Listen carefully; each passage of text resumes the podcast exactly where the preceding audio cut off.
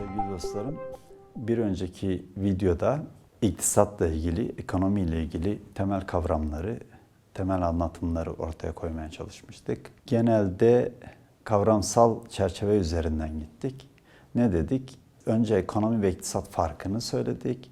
İktisadın ekonomiye oranla daha üstün, daha güçlü bir kavram olduğunu ve genellikle bu sohbetlerimizde, bu yorumlarımızda iktisat kavramını tercih ettiğimizi, kullanmayı tercih ettiğimizi söylemiştik. Daha sonra iktisadı ikiye ayırdık.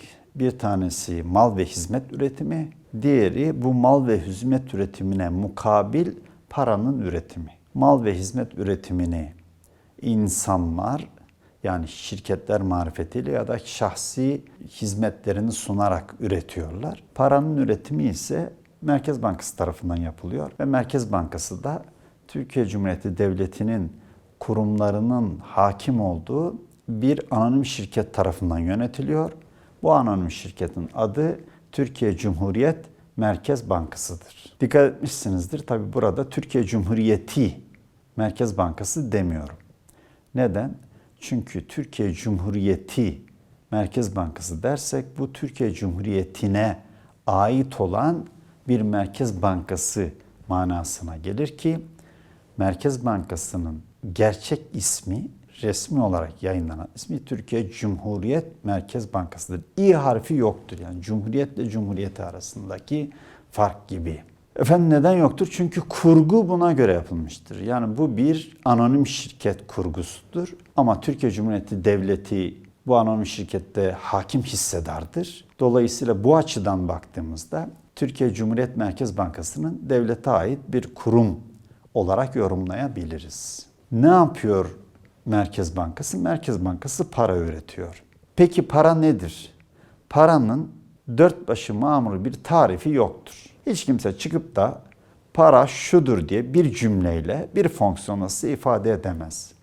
Biz parayı fonksiyonlarla ifade ediyoruz. Yani fonksiyonlarıyla, işlevleriyle ifade ediyoruz. Paranın 3 tane artı 1, 4 tane işlevi vardır. Para bir ölçü aracıdır. Para mübadele aracıdır. Mal ve hizmetleri birbirleriyle değiştiriyoruz. Buna aracılık ediyor para. Ölçüyoruz, miktarını hesap ediyoruz. Para depolama aracıdır, değer depolama aracıdır. Temelde bu üç fonksiyonu vardır paranın. Ya da şöyle diyelim, bu üç fonksiyonu icra eden şeye para diyoruz. Dördüncü fonksiyon da 2000'li yıllarla birlikte yüklenmeye başlanan aslında daha önceden de vardı ama 2000'li yıllarla birlikte daha çok kullanılmaya başlandı. Bu e, fonksiyonda paranın bir politika aracı olması işlevidir. Para aynı zamanda politika aracıdır. Ölçü aracı, mübadele aracı, değer depolama aracı, politika belirleme aracı. Dolayısıyla bu dört tane fonksiyonu icra eden şeye para diyoruz. Paraları genel olarak iki gruba ayırıyoruz. Bir, değeri kendinden menkul olan paralar. Bunlara mal para da denir. Altın, gümüş, platin gibi. Çok çok eskilere gidersek mesela İslam'ın yayılmaya başladığı devre, ilk devirlere kadar gidersek işte hurma, tuz, arpa, buğday bunlar da para olarak kullanılıyordu. Bozunumu az olan uzun müddet dayanan mallar para olarak kullanılıyordu. Yani ne demek? Şu üç tane fonksiyonunu da yerine getiriyordu. Ölçü aracı olma fonksiyonu, değer depolama fonksiyonu ve mübadele aracı olma fonksiyonu. Hatta belki çok yaşlı olanlar, dedeleriniz, babalarınız belki de daha ileri yaşta olan insanlar için söylersek, şunu size söylemiş olabilirler. Ben çünkü amcalarımdan, dedelerimden duymuştum. Annemiz bize derlerdi ki bir çuval verirdi. Bir küçük çuval bez torba içerisinde buğday verir. Git bakkala işte beş tane yumurta, şu kadar şeker, biraz da gaz yağı al gel. Biz giderdik bakkalın böyle küçük kapları vardı dedem anlatır. O kaplarına işte bizim bize verilen bez torba içerisindeki buğdaydan iki fincan alır koyar işte o iki fincana mukabil sana belli bir miktar gaz yağı verir ya da işte diğer yağdan verir, şeker verir. Dolayısıyla gördüğünüz gibi mübadele aracı olarak buğday kullanılabiliyor. Bunlara mal para diyoruz ya. Bir malın paraya yüklenen fonksiyonları yerine getirmesi manasındadır mal paralar. Peki mal para olmayıp da itibari par kağıt paralar nedir? Kağıt paralar da itibari paralardır. Yani aslında değeri kendinden menkul değil. Değeri itibarı olan. Biz ona öyle itibar ettiğimiz için öyle olan şeye itibari paralar diyoruz. Bütün kağıt paralar itibari paralardır. Diyelim ki işte bu bir 10 lira. Aslında kağıt olarak bunun değeri 3-5 kuruştan ibaret. Belki de daha düşük. Ama hep beraber bir otorite bu 10 liralık mal ve hizmet satın alır. Bunu böyle kabul edin diye piyasaya sürdüğü için kanunen hep beraber o kanunun, o otoritenin emrine itibar ediyoruz. Onun için bunlara itibari para diyoruz. İtibar ettiğimiz için bunu 10 liralık 10 lira eş değeri mal ve hizmeti satın almada kullanıyoruz ve bu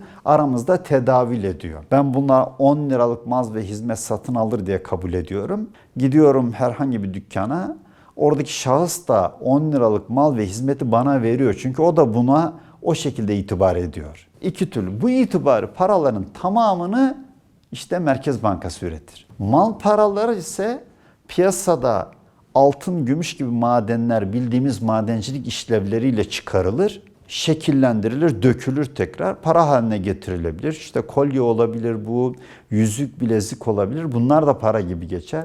Çünkü altın bozunumu olmayan, doğada başka herhangi bir mineralle bileşik yapmayan bir elementtir, bir madendir. Çok uzun, adeta sonsuz dayanıma sahiptir. Diyelim ki siz Firavun dönemi 6000 7000 yıl önceki altınları buldunuz. O altınlar hala altındır. Hala aynı kıymete sahiptir. Hala geçerliliğini korur. Ama siz bundan diyelim ki 100 sene önceki kağıt parayı çıkın bir yerden getirin. Onun hiçbir değeri olmaz. Sadece birkaç tanesinin antika değeri olur o kadar. Ona da kim ne kadar itibar eder onu da bilemeyiz. Bir ressamın tablosu ondan daha değerli olur. Şimdi altın madencilik vasıtasıyla elde edilir. Diğerleri de işte buğday olsun, para olarak kullanılabilecek olan pratik mallar da bildiğimiz ziraatle elde edilir. Zirai işlemlerle elde edilir. Biz şimdi bu bunları herhangi bir otorite kontrol edemez. Yani şu kadar alt, altın piyasada ne kadar altın olacak, nasıl tedavi edilecek, tedavül edilecek bunları düzenleyebilir. Bu konuda kanun koyabilir ama çıkarılması, işlenmesi, insanların tüketmesi bir şekilde bunları kontrol etmesi o kadar kolay bir şey değil. Ama itibari paralar tamamen kontrol altında olan paralardır. Çünkü bunlar belli bir kritere göre basılır. Şimdi bugün bu mal paraları bir kenara koyalım. Bu itibari paralar nasıl üretiliyor? Merkez Bankası bu paraları nasıl üretiyor? Bu sorunun cevabını görelim. Ve temel yanlışları da söyleyerek gidelim baştan. Parayı, bu kağıt paranın tamamını Merkez Bankası üretir. Bir önceki videoda demir paralardan da bahsettik. Bunlar da demir paralar. Demir paraları da Darphane Genel Müdürlüğü üretir. Hazine ve Maliye Bakanlığı'na bağlı olarak demir paralar alır bakarsanız demir paraların üzerinde şurada Türkiye Cumhuriyeti yazar. Kağıt paranın üzerine alırsanız onun üzerinde de Türkiye Cumhuriyet yazar. Bu çünkü devlete aittir. Bunu devlet üretir. Bunu da şirket üretir. Anonim şirket. Onun için birinde Türkiye Cumhuriyet Merkez Bankası yazar. Anonim şirketi. Diğerinde Türkiye Cumhuriyeti yazar. Bu Türkiye Cumhuriyeti devletine aittir. Toplam olarak biz itibari para diye bunların her ikisinin toplamına itibari para diyoruz. Bu paralar artı bu paralar. Peki demir paralar ne kadarını oluşturur piyasadaki itibari paraların? İtibari nitelemesini sürekli e, başında söylememe gerek yok. Paranın ne kadarını demir para oluşturur diye düşünürseniz bunlar yüzde üçü geçmez. Yani devlet yüzde üç kadar toplam paranın piyasada tedavül eden, dolaşan paranın yüzde üçünü demir paradır. Bunu devlet üretir doğrudan bir genel müdürlük vasıtasıyla. Yüzde 97'si kabaca şirketindir. Cumhuriyet Merkez Bankası anonim şirketinidir. Buna da biz Merkez Bankası diyoruz kısaca. Merkez Bankası üretir. Bunun nasıl üretileceği bir üründür bu. Metal bir üründür. Bunu bir fiziksel işlemlerle makina e, da imalat işlemleri vasıtasıyla üretilir. Peki bunlar nasıl üretilir? Kağıt para nasıl üretilir? Şimdi bu kısmına bakalım. Burada bazı sıkıntılı noktalar var. Haksız noktalar var. Bunları da çok net bir şekilde ortaya koyabilmek için şimdi adım adım gidiyoruz. Diyelim ki piyasada hiç para yok. Bir an düşünün. Piyasada Merkez Bankası Anonim Şirketi, Cumhuriyet Merkez Bankası Anonim Şirketi kuruldu ama piyasada ve şu parayı çıkaracak hiç kağıt para yok. Türkiye Cumhuriyet Merkez Bankası şu şekilde hazırladı, parayı çıkarıyor. Diyelim ki ben bu piyasaya 100 lira vereceğim. 10, 20, 30, 40, 50, 60, 70, 80, 90, 100. Dağıttım bunu piyasaya. Merkez Bankası parayı bastığı anda piyasaya bunu borç olarak verir. Yani finansal kuruluşlara ya da bankalara genel olarak bunları satar. Belli bir faiz karşılığı verir. Diyelim ki 10 lira mı? %10 faiz mi alacak? 10 lirayı verir. Bir yıllığına %10 faizle sana bu parayı satıyorum der. Yani böyle alın kullanın kardeşim ben Merkez Bankasıyım sizin olsun filan. Böyle bir şey yok. Satar. Ve diyelim ki satışı anladık. Merkez Bankası piyasaya hiç para yok. %10 faizle bu 100 lirayı verdi. 100 neden 100 veriyoruz? Birimi hesaplamaları kolay olsun. 100 lirayı dağıttı bütün Türkiye Cumhuriyeti'ne. %10 faizli. Bir yıl sonra ne olacak? Bir yıl sonra bana kaç para geri ödeyecekler? Şimdi bir yıl sonra bana herkes, alan herkes 10 lira mı almış bu kurum? 11 lira geri ödeyecek. Yani 10 lira artı 1 lira ödeyecek. Aynı şekilde bu kurum 10 lira artı 1 lira ödeyecek. Hepsini toplarsanız geriye bana kaç para ödeyecek? Bütün piyasadaki e, finansal kurumlar benden borç alanlar kaç para ödeyecek? 110 lira ödemesi gerekiyor öyle değil mi? %10'dan. Peki ben 100 lira verdim. Nereden bulacaklar ekstra 10 lirayı da bana ödeyecekler? Ben üretiyorum o parayı. Bir yerde ekstradan şu parayı üreten yok ki. Kanun kuvvetiyle devlet diyor ki şu parayı sadece şu Merkez Bankası üretir. Başkası üretirse kalpazanlık olur. Bu suçtur. Yakalarsa yakalarım ve içeri atarım diyor. Şimdi kimse buna cesaret edemez. 100 lira veriyorum. Diyorum ki ben sana 100 lira veriyorum. Bana şimdi 110 lira ver. Ya sihirbaz bile yapamaz bunu. Yani bir adam sihirbaz olsa al sana 100 lira. Hadi ver bakalım bana 110 lira. Veremez ki. Ne olacak peki bu? Bakın temelde Merkez Bankası'nın parayı satmasıyla başlayan bir sakatlık budur. Temel sakatlık budur. Aslında bunu işittiğimiz zaman, bunu öğrendiğimiz zaman herkesin havlu gerekiyor. Demesi lazım bir dakika kardeşim ya.